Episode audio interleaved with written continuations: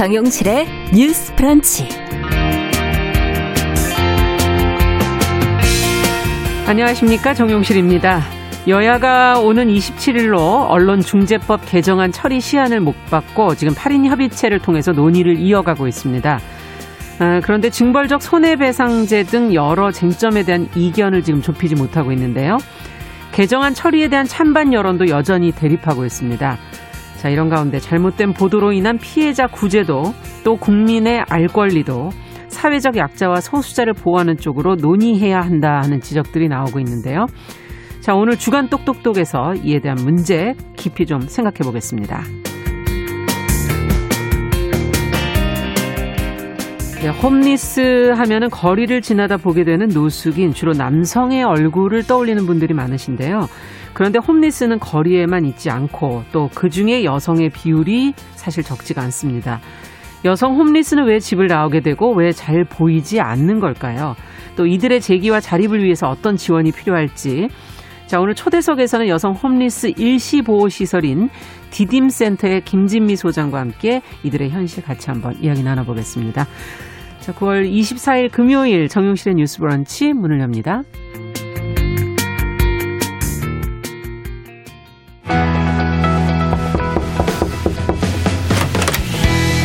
청년 여성의 눈으로 세상을 봅니다.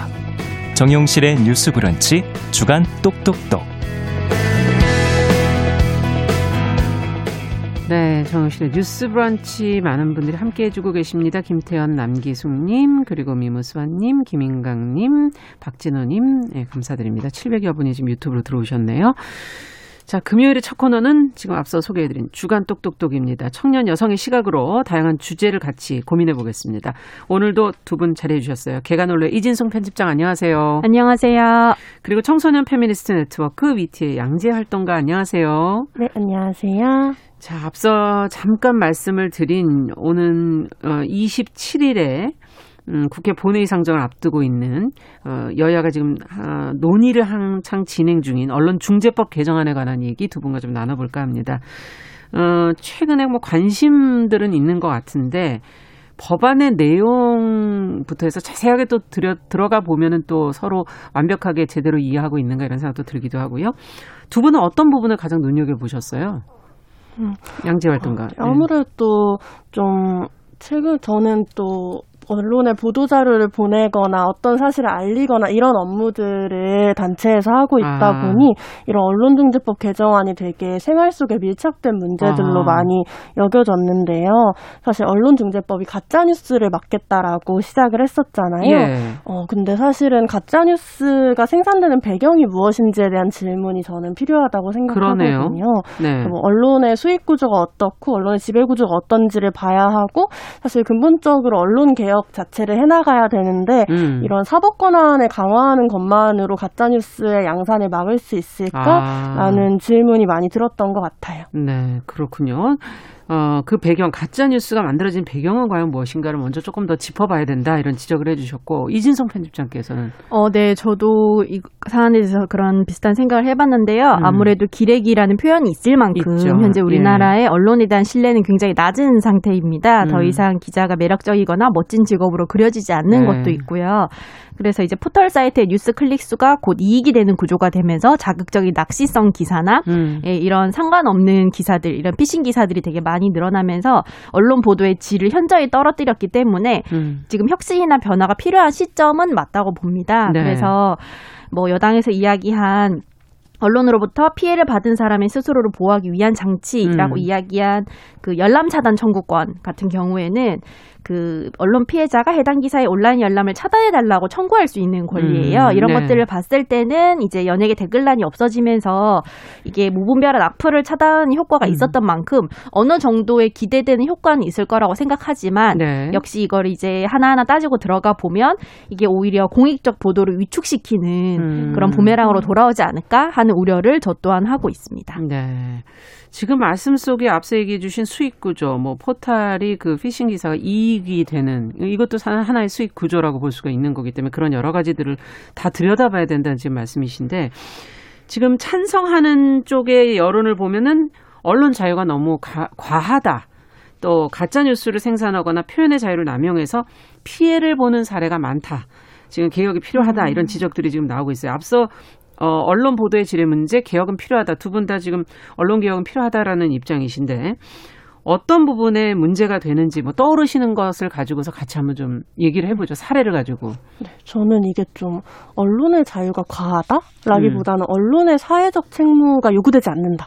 에 더 아. 가깝다고 봤어요. 가짜뉴스가 네. 양산되는 배경에. 예. 이를테면 제가 처음으로 언론에 대해 고민했던 건 사실 세월호 사건 이후였거든요. 음. 그래서 세월호 사건이 보도되는 과정에서 이 전원구조라는 오보를 모두가 받아 적어서 그렇죠. 보도를 했었고 네. 사실 이 과정에서 에스비에스 한 기자가 기자라는 특권이라는 것, 질문이라는 특권을 잘 활용해야 한다고 배웠는데 그냥 받아 적기만 한 것에 대해 부끄럽고 미안하다라는 음. 입장을 낸 적도 있었어요. 네. 단순히 뭐 받아 적기뿐만 아니라 희생자나 피해자의 신원을 공개하는 등 취재윤리가 위배된다거나 음. 세월호 특별법 제정 당시에 대학특례 입학이 핵심적인 의제가 된다거나 이런 식으로 좀 언론에서 어, 그렇죠. 사건의 근본에 좀 왜곡하는 방식의 음. 보도들을 정말 많이 했었던 것 같아요. 네. 또 이런 게 최근에는 미투 운동을 하면서도 좀 피해 사실을 중심에 두고 피해자를 지나치게 노출시키는 방식의 보도 맞아요. 혹은 네. 뭐 성범죄를 성추문으로 축소하는 등 왜곡된 통념을 양 양산하는 보도들이 있어 왔다고 음. 생각합니다.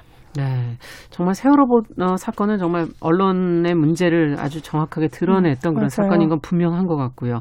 어떻게 보세요, 이진성 편집장께서? 어, 네, 저도 생각나는 여러 가지 사례 중에 이제 이천십칠 년에 초등학교 교사인 최 씨가 학교 운동장을 남학생이 전유하는 현상을 지적을 한 적이 있습니다. 네. 그 학교 현장에도 페미니즘 교육이 필요하다는 주장이었는데요. 음. 이를 두고 이제 이 교사를 향해서 온라인상에서 사이버 폭력이 굉장히 심하게 벌어지고 있는 가운데.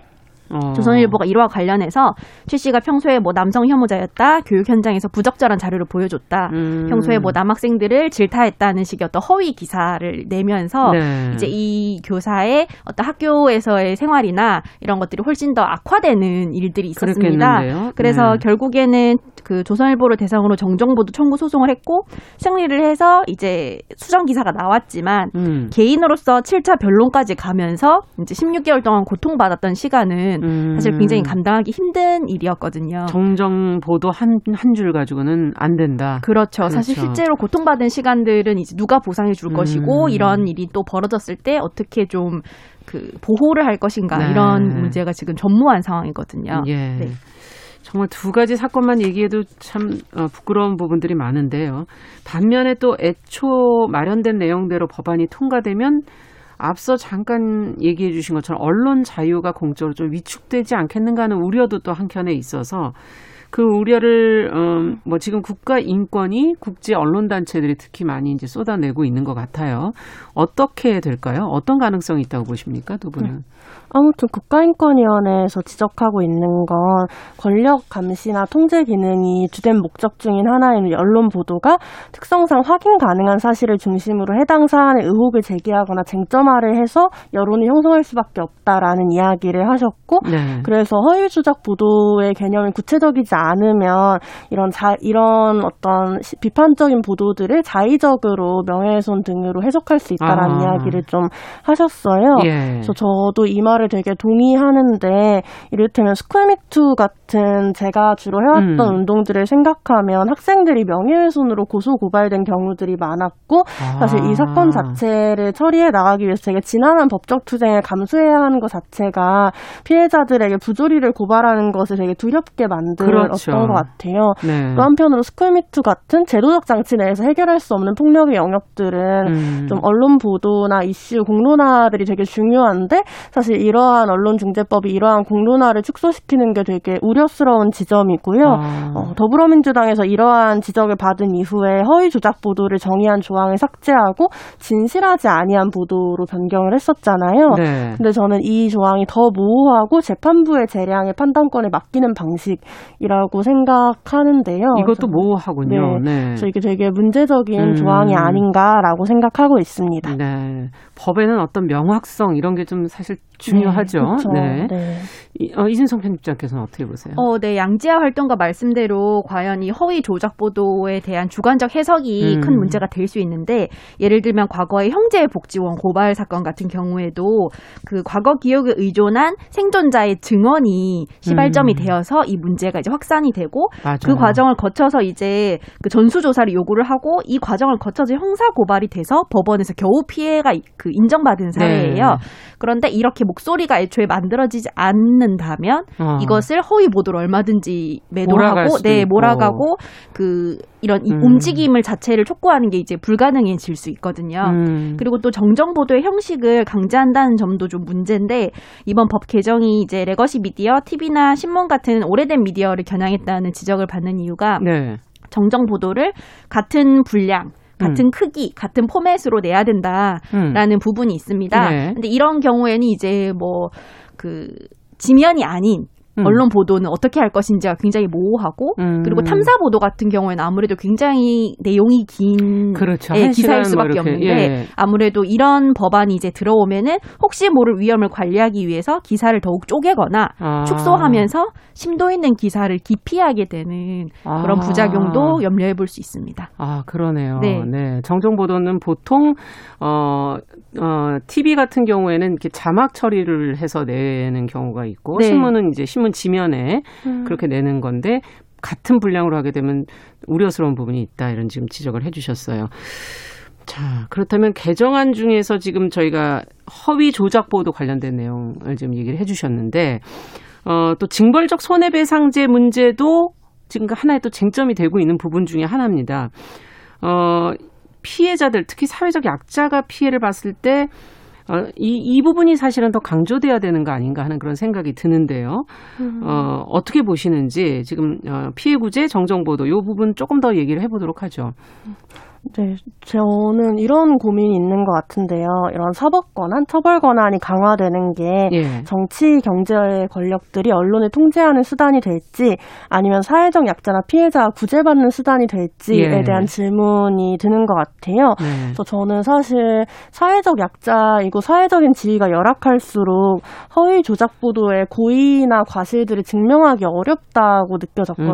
음. 그러니까 이번에 언론중재법이 입증 책임 자체 제가 피해자에게 있다라고 이제 이야기를 한 거잖아요. 네. 물론 아무튼 입증 책임이 언론에 전가되어서 언론 보도가 위축되는 것에 대한 우려에서 이러한 음. 법안이 발의된 것은 맞는데, 사실은 언론 중재의 피해 구제제도 청구 신청인 유형을 보면 음. 교육자나 전문직 종사자, 정치인 등의 좀 청구가 다른 사회 집단보다 많다고 해요.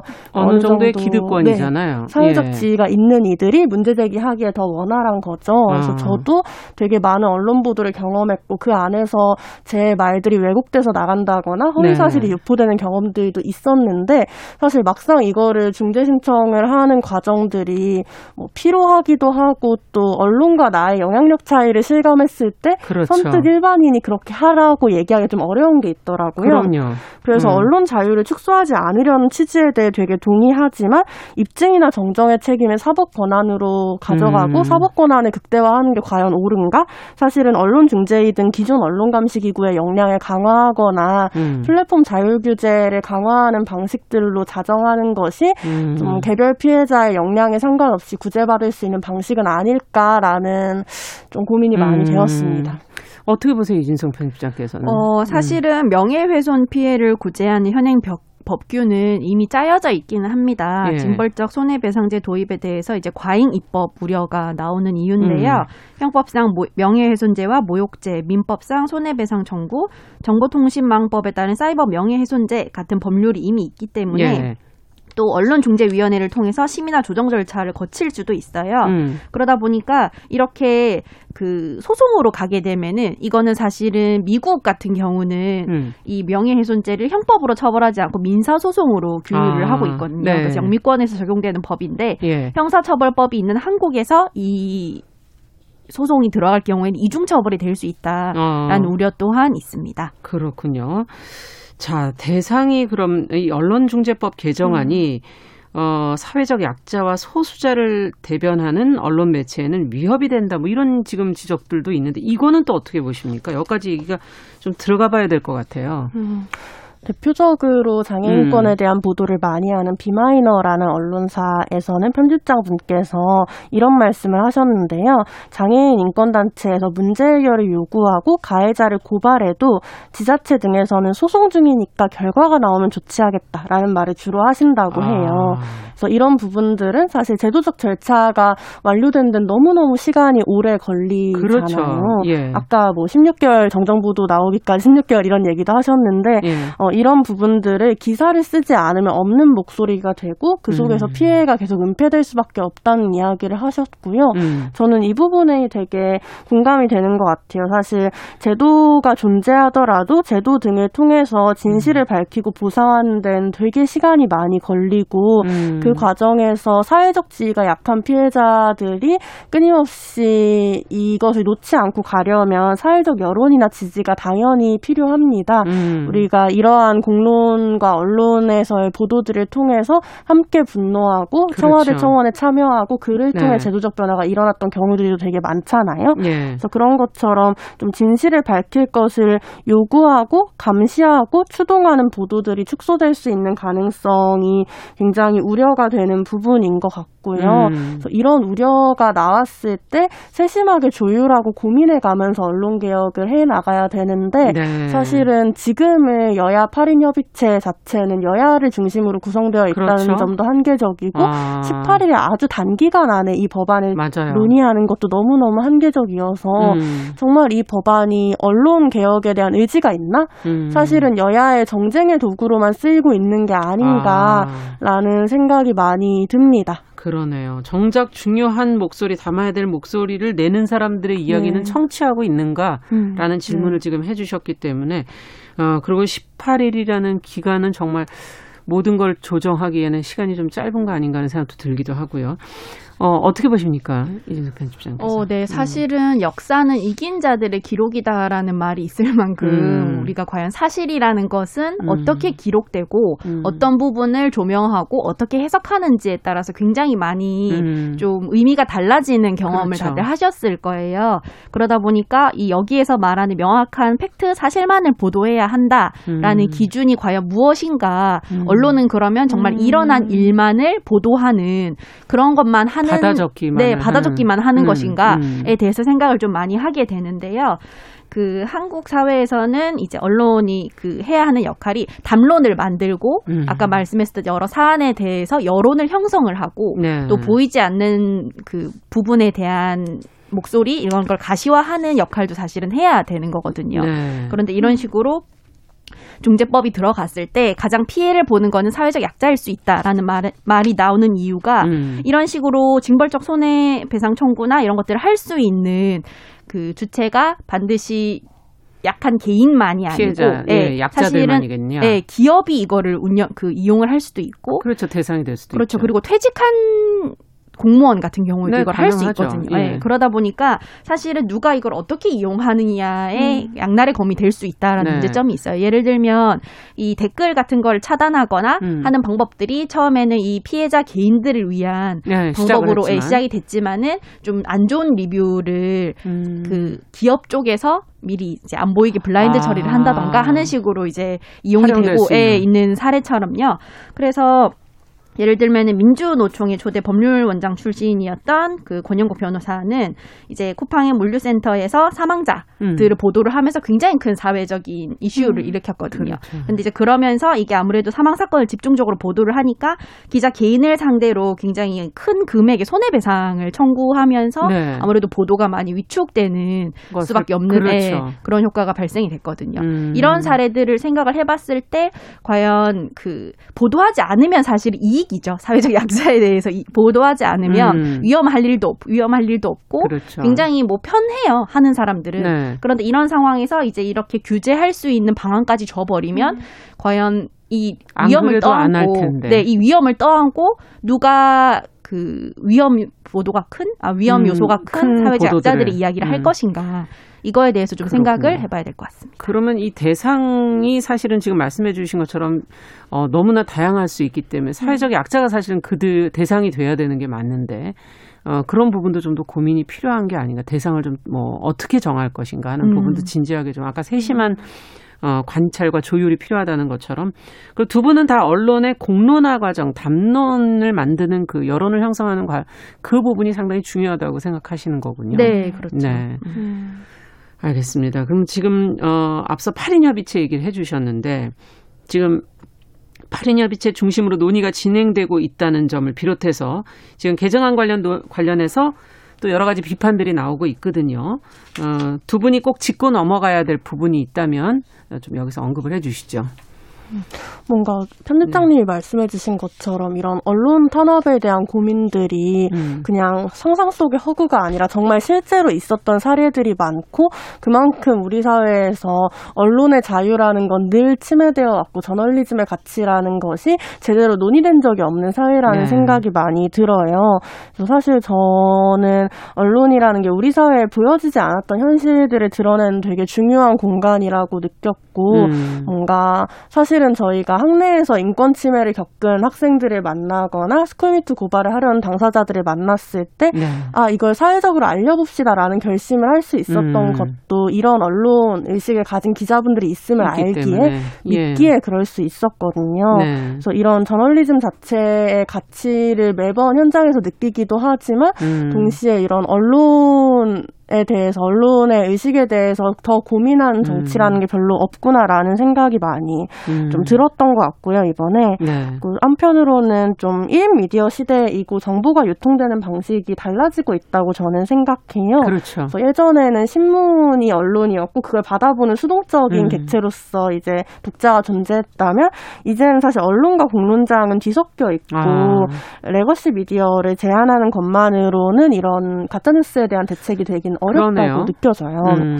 그랬을 때 오히려 혐오 표현을 규제한다거나 하는 음. 식으로 평등하고 안전한 공론장을 만드는 작업이 더 중요한 작업이 되고 아. 있다고 생각하거든요. 예. 그래서 이런 상대방에 대한 모욕이나 허위사실을 표현하는 것이 단순히 음. 명예훼손이야라는 사법적 절차뿐만 아니라 어떤 소수자에 대한 차별이나 혐오를 제재해야 돼라는 방식으로 규제될 음. 수 있어야 한다라고도 생각을 하고요. 이와 관련해서 유니브팸이라는 청년 페미니스트 네. 단체에서는 이런 혐오 표현 규제에 대한 법안을 실제로 제안한 바도 있습니다. 아, 그렇군요. 그러니까 네. 혐오 표현으로도 충분히 그런 문제들을 어느 정도는 방지할 수 있다는 부분을 네. 지금 지적을 하나 해주셨고, 네, 모든 부분을 네. 해결하기는 어렵겠지만 하지만, 사실은 네. 혐오나 차별이나 이런 허위 보도들을 막아야 된다는 어떤 저널리즘의 가치를 그렇죠. 만드는 방식으로서 이러한 법안이 좀 유의미할 수 있다라고 그러네요. 생각합니다. 예.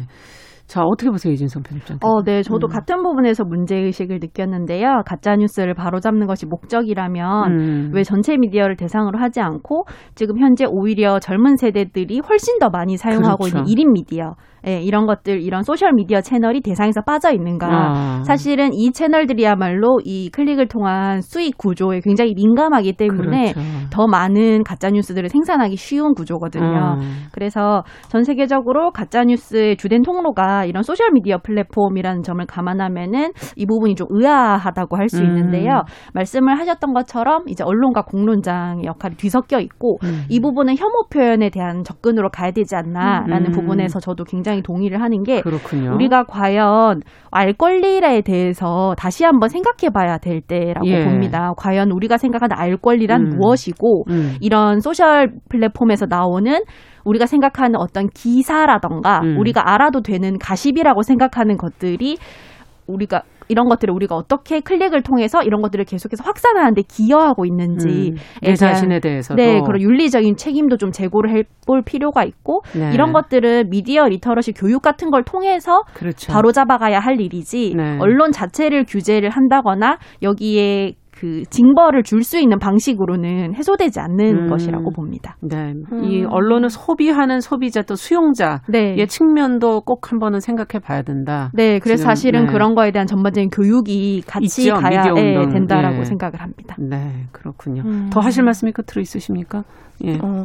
저도 음. 이런 거에 대해 좀 고민하다 보면 이런 느낌이 있는 것 같거든요. 음. 가짜뉴스가 만연할 수 있었던 것이 오히려 언론의 정치적 독립성 같은 저널리즘의 가치가 제대로 지켜지지 않았기 때문이잖아요. 음. 그래서 최근에 사실 여기서도 계속 이야기하고 있는 공영방송 지배구조 개선의 문제라거나 그렇죠. 이런 이야기들 왜 함께 맞습니다. 다뤄지지 않는가? 문재인의 음. 공약이었는데 왜 네. 제대로 되지 않았는가? 이런 고민도 있는 것 같고 음. 또 한편으로는 사실 이천이십 년부터 네이버가 기사로 생긴 기는 광고 수익을 언론사에 나눠서 차등 지급하는 네. 이 방식의 개편이 있었는데요. 이런 부분들에 대해서도 사실 당시에 매체 간 양극화나 혹은 어뷰징 기사 중심의 음. 보도에 대한 고민들을 많이 하셨었어요. 맞아요. 이런 고민들은 잘 드러나지 않고 음. 사실은 그냥 가짜뉴스 맞겠어라는 이야기만으로 그런 명분만으로 단순한 명분만으로 네. 진행되는 좀 언론 개혁에 대해 동의하기 어렵다고 생각이 듭니다. 네, 지금 좀 복합적으로 가고 변 변화하고 있는 맞아요. 그런 언론을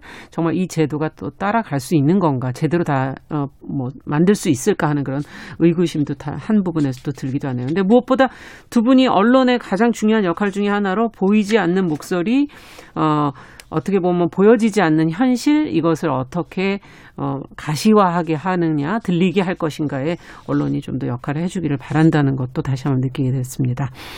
자, 주간 똑똑똑 오늘은 언론중재법 개정안 논의 문제를 통해서 언론의 문제 또 사회적 약자 중심으로 한번 이 문제를 들여다봤습니다. 청소년 페미니스트 네트워크 비티의 양재활동가 개가논래 이진성 편집장과 함께했습니다. 감사합니다. 감사합니다. 감사합니다. 자, 정용실의 뉴스 브런치 듣고 계신 지금 시각 열 시 삼십일 분이고요. 라디오정보센터 뉴스 듣고 오죠. 국회 법제사법위원회는 오늘 오전 전체 회의를 열고 상임위를 통과한 법안을 심사합니다. 오늘 회의에는 박범계 법무부 장관과 김준욱 공수처장이 출석할 예정이어서 최근 수사가 시작된 대장동 개발 의혹과 윤석열 검찰 고발 사주 의혹에 대한 여야 의원들의 질의가 집중될 것으로 보입니다. 정부가 대북 영양 및 보건협력 사업을 추진하는 민간단체들을 총 백억 원 한도에서 지원합니다. 경찰청 국가수사본부는 파리바게트 등 에스피씨그룹 가맹점에서 발생하고 있는 민주노총 공공운수노조 화물연대 본부의 운송거부 파업과 관련해 참가자 일부를 수사 중이라고 밝혔습니다. 정신대 할머니와 함께하는 시민모임은 대구 이백이십팔 기념중앙공원 평화의 소녀상 머리를 치며 모욕한 외국인들을 경찰에 고발했다고 밝혔습니다. 지금까지 정보센터 뉴스 정한나였습니다.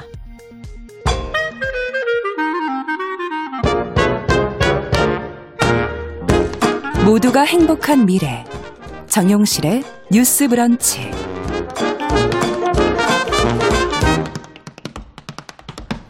네, 정용실의 뉴스 브런치 듣고 계신 지금 시각 열 시 삼십삼 분입니다. 아, 금요일은 항상 다양한 분야에서 활동하는 여성들 만나고 있습니다. 오늘은 아, 정해진 거처 없이 길이나 시설에 머무르는 사람들, 홈리스라고 부르죠. 아, 주로 시민단체 시설들이 이들을 돕고 있는데요. 이 가운데 여성 홈리스만을 위한 시설이 포함이 되어 있습니다.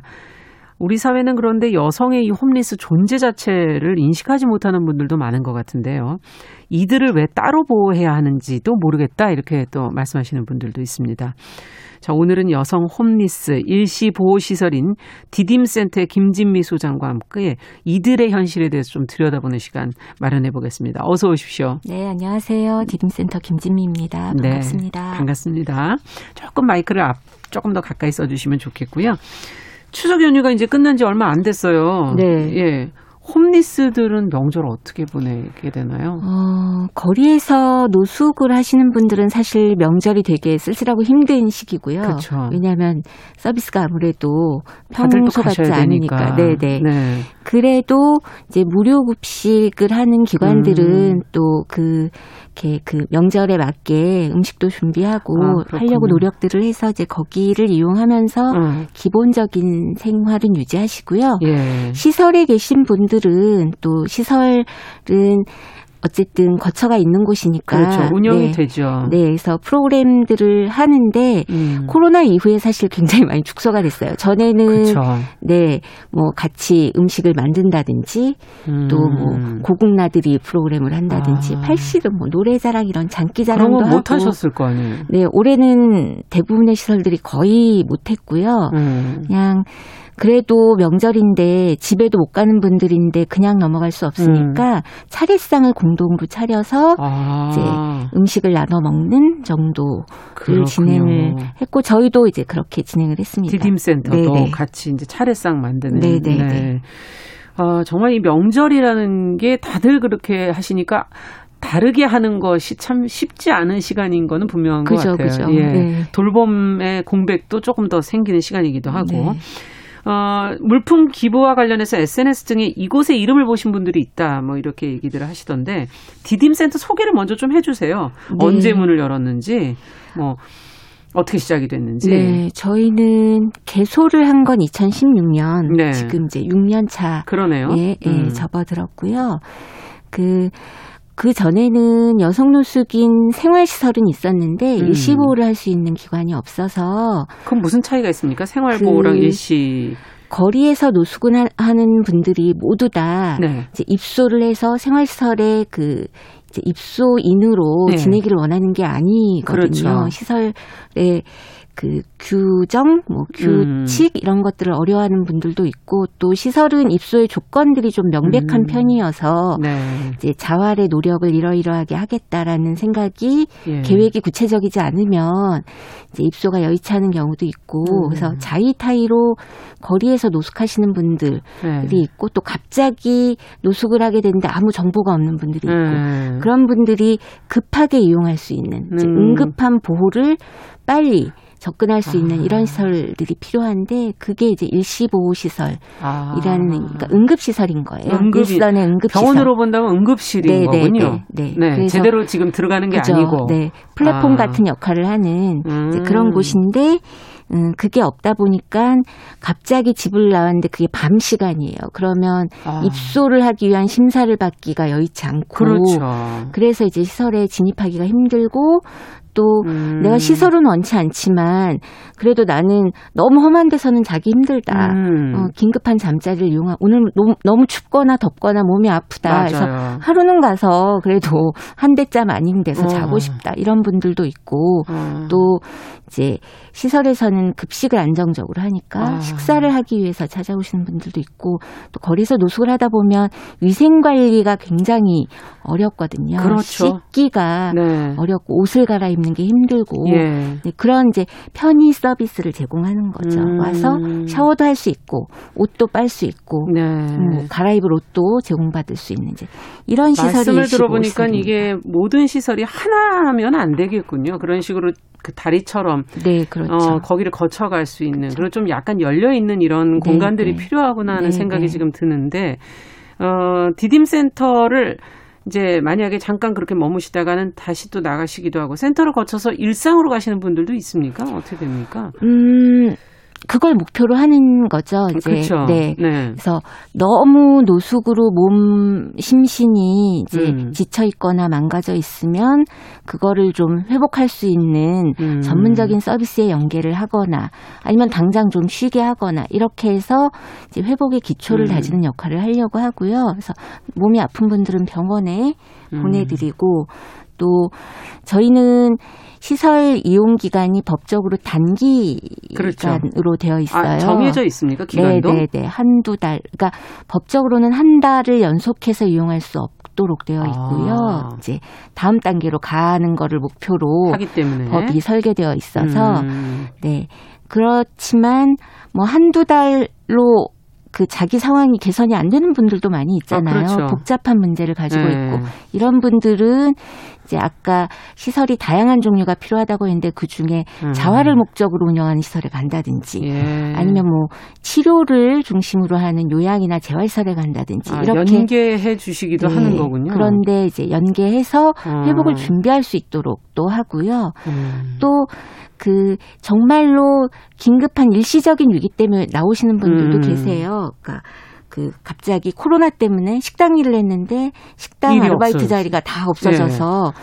음, 고시원 비를 못 내게 된 거예요. 그러면 나한테 생긴 거죠, 지금. 네, 네. 고시원은 뭐 보증금이 있는데도 아니니까 맞아요. 월세 못 내면 바로 나와야 되고 음. 그런 상황에서 오신 분들은 그래도 한두 달 머무르면서 그 사이에 아르바이트를 찾는다든지 음, 뭐 공공 일자리를 네, 얻는다든지 해서 네. 고시원으로 나가서 이제 그 지역 주민으로서 보통 살아왔던 대로 이제 위기를 아. 넘기고 사는 분들도 있고. 그러면 코로나 기간에는 조금 더 그 앞서 한 달을 넘으면 안 된다고 얘기해 주셨는데. 코로나 때문에 지금 지침이 두 달까지는 연속해서 이용할 그러면, 수 있는 거로. 아, 조금 더 연장이 된 거군요. 네네. 지금은. 네. 네. 다행스럽긴 하네요. 정말. 네. 네. 처음 이 일을 시작하셨을 때 여성만을 위한 이런 홈리스 보호 시설이 필요하다. 이런 생각을 어떻게 하게 되셨습니까? 음, 저는 이제 여기서 이 일하기 전에도 음. 홈리스를 지원하는 기관에서 일을 하고 있었는데 아. 이제 일을 하면 거리에 상담도 나가고 그렇죠. 또 다른 이제 그 홈리스를 위한 시설 이제 관계자들과도 이야기를 하고 이러는데 네. 그 노숙인들과 얘기를 해보면 여성분들은 폭력 피해 경험이 많으세요. 아. 예, 그 생애 이제 살아오면서 가정 폭력에 노출됐던 아. 혹은 뭐 사회생활하면서 성폭력에 노출됐던 경험들이 네. 있고 더구나 실제 노숙 생활을 하면 그 위험이 더 커져서 어. 성희롱부터 성폭력 경험들을 많이 갖고 있거든요. 네. 그런데 그런 분들이 남성 여성이 섞여서 이제 있는 시설에서 서비스를 받으려고 하면 되게 두려움과 공포가 있어서 음. 피하고 싶어하는 분들이 있고 예를 들면 거리 노숙하는 분들이 자주 이용하는 무료급식소에 가보면 구십오 퍼센트는 다 남성 홈리스들이거든요. 그러니까요. 네, 거기에 섞여서 밥 먹기가 너무 힘들고 불편하고. 나는 그냥 안 먹겠다면서 굶는 분들도 있고 그렇거든요. 아. 네, 그러니까 아, 여성이 많이 이용할 수 있는 여성들끼리만 잠자고 예. 먹고 서비스를 받을 수 있는 상담받고 이럴 수 있는 시설이 정말 필요하겠다라는 생각이 들어서 계속 그렇구나. 정부를 향해서 문제 제기를 하고 그러다가 이제 만들어지게 아, 됐습니다. 경험이 있으셨기 때문에 들여다보실 음, 수 있었던 거군요. 그 네. 구체적인 문제들을. 네. 얼마나 있습니까? 이런 여성들을 위한, 여성만을 위한 그런 일시보호시설들. 여성 전용 일시보호시설은 저희가 유일해요. 전국에 아, 하나이고요. 그래서 참 그 어려운 분들이 가실 데가 많지가 네, 않군요. 많지가 않아서 어떤 때는 지방에서 내가 지금 당장 갈 곳이 없는데 여기는 음. 뭐 일시보호시설 없는 건 너무 당연하고 여성을 위한 일시보호시설 그렇죠. 없는 건 너무 당연하고 노숙인 생활 여성 홈리스 생활시설이 하나도 없는 지방들도 있거든요. 아. 네, 그래서 지금 어떻게 경찰 도움받아서 기차를 탈 수 있다는데 거기 서울 가면 되냐 이런 전화도 아. 받거든요. 그래서 여성 노숙 저기 홈리스 시설이 너무 그러니까, 아, 태부족이네요. 네, 부족하고 그 홈리스 수에 비해서 수용할 수 있는 이제 뭐라 그러나 그 수용 인원이 부족하다기보다 적재적소에서 찾을 수 있는 접근할 수 있는 접근할 시설이 수 있는, 음. 없어서 예. 문제군요. 네. 자, 여성 홈리스에 그럼 숫자는 어느 정도 되는 건가요? 어, 그 거리에서 지내는 분들이 저희가 그 서울은 일 년에 한 네 번 정도 봄, 네. 여름, 가을, 겨울 집계를 하고요. 아. 전국은 오 년에 한 번 음. 정기적으로 집계를 하게 돼 있어요. 최근에 네. 그 집계한 거로 가장 최근 데이터는 십육 년의 전국 조사가 있었고요. 예. 올해 또 조사가 있는데 그건 아직 결과가 안 나왔고 예. 십육 년에 보면 거리에서 전국에 발견되는 여성은 약 이백 명 정도 아. 그다음에 시설을 포함하면 이천 명이 좀 이제 되는 아. 이제 그 정도이고요. 음, 비중으로 보면 남성 홈리스에 비해서 압도적으로 적 게 발견되기는 네. 해요. 그러니까 음. 거리에서는 한 육 퍼센트 내외. 육 퍼센트 내외. 음, 시설을 음. 포함하면 한 이십에서 삼십 퍼센트 정도가 음. 여성 홈리스고 나머지가 이제 남성 홈리스인 거죠. 예.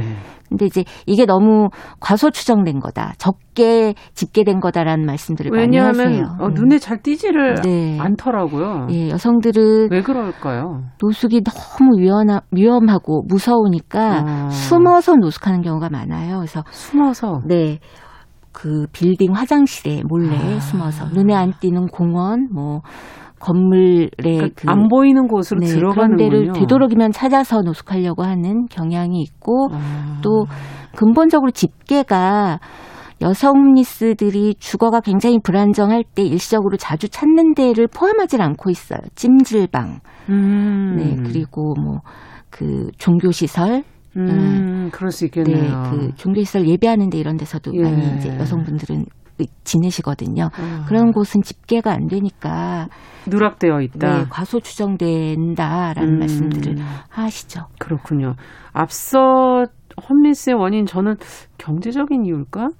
뭐 음. 이런 생각을 했었는데 가정폭력 뭐 이런 얘기도 해주시고 음. 성폭력 얘기도 네. 해주시고 남녀간의 그런 이 홈리스가 되는 원인이 다른가요? 음, 노숙 직전에는 어쨌든 경제적으로 굉장히 궁핍해서 노숙하는 건 공통적이긴 아, 하고요. 예. 네, 최소한의 월세를 못 내거나 일세를 못 내서 나오는 거니까 음. 경제적인 궁핍은 최종 단계에서는 당연하고 그런데 음.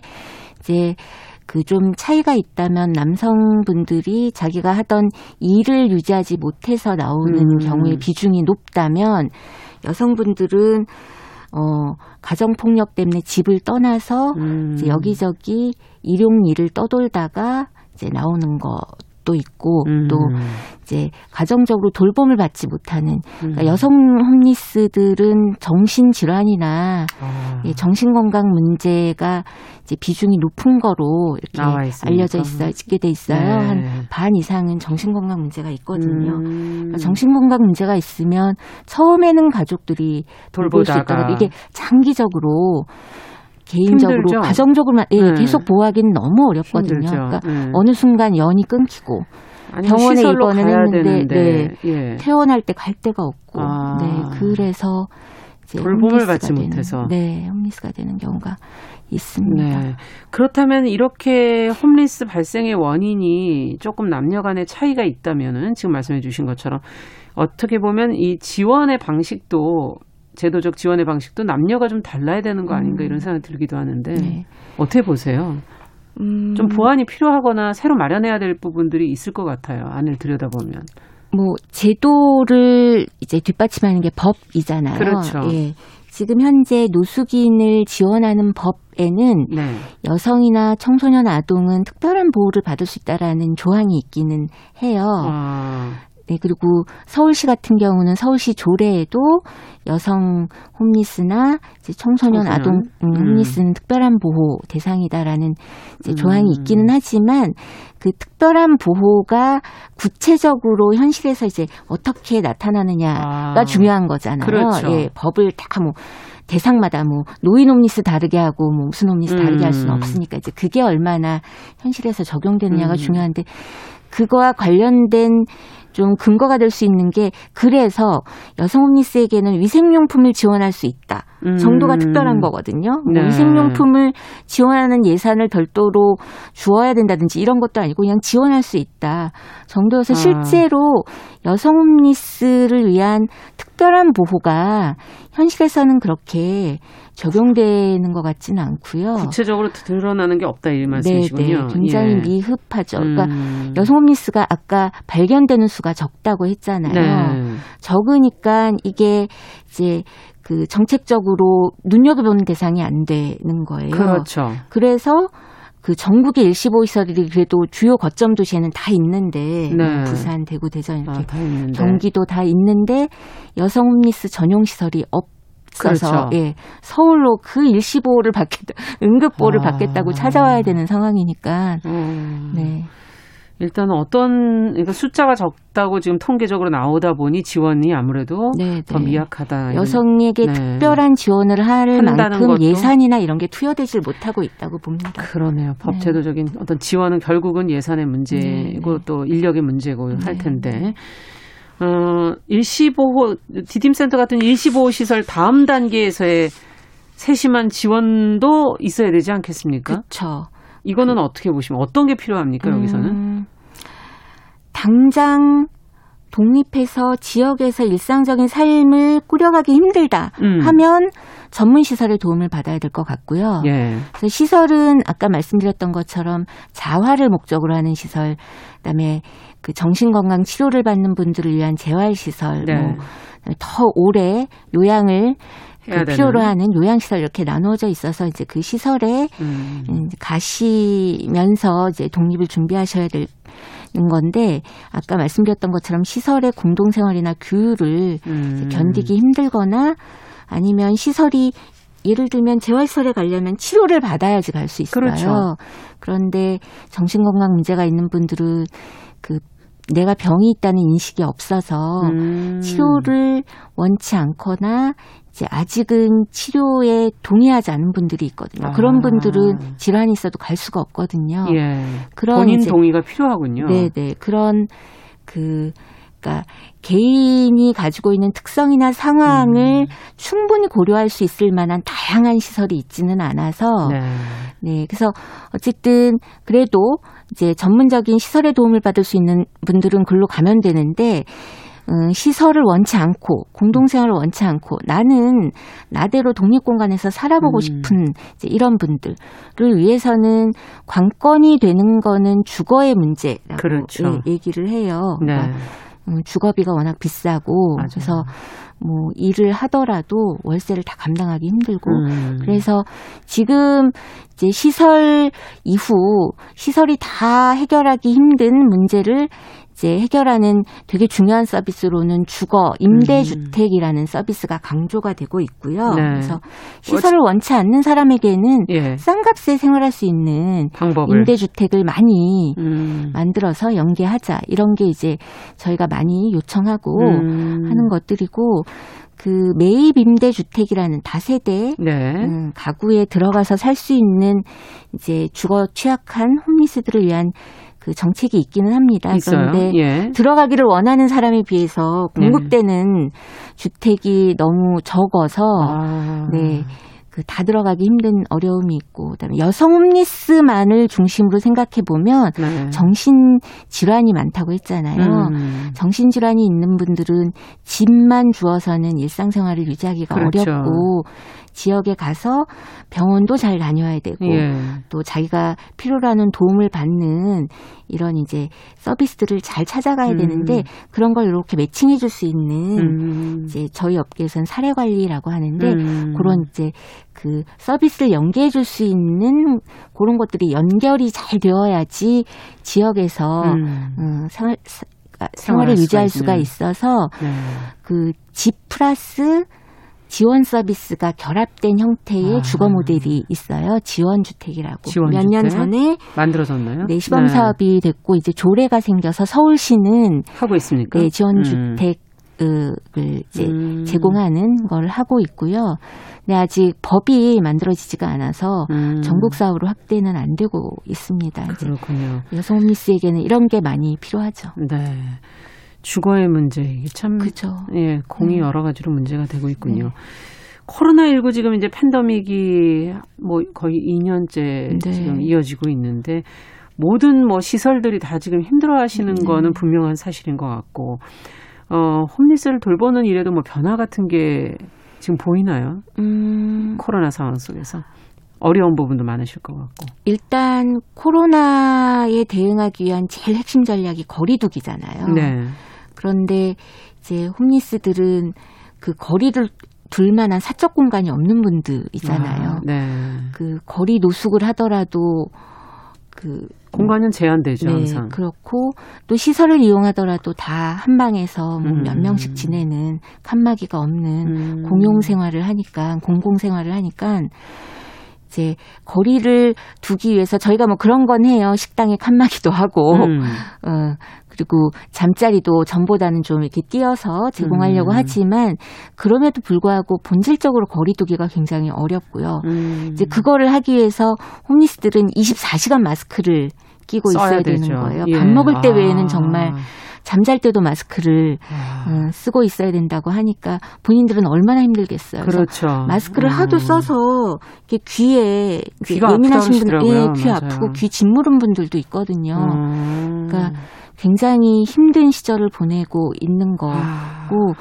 또 최근에는 홈리스 중에서도 이제 확진자들이 워낙 지역 감염이 되고 있으니까 확진자들이 생기니까 이제는 홈리스를 위한 시설 서비스를 받으려면 의심 증상이 있던 없던 주 일 회 코로나 검사를 해야 되는 거예요.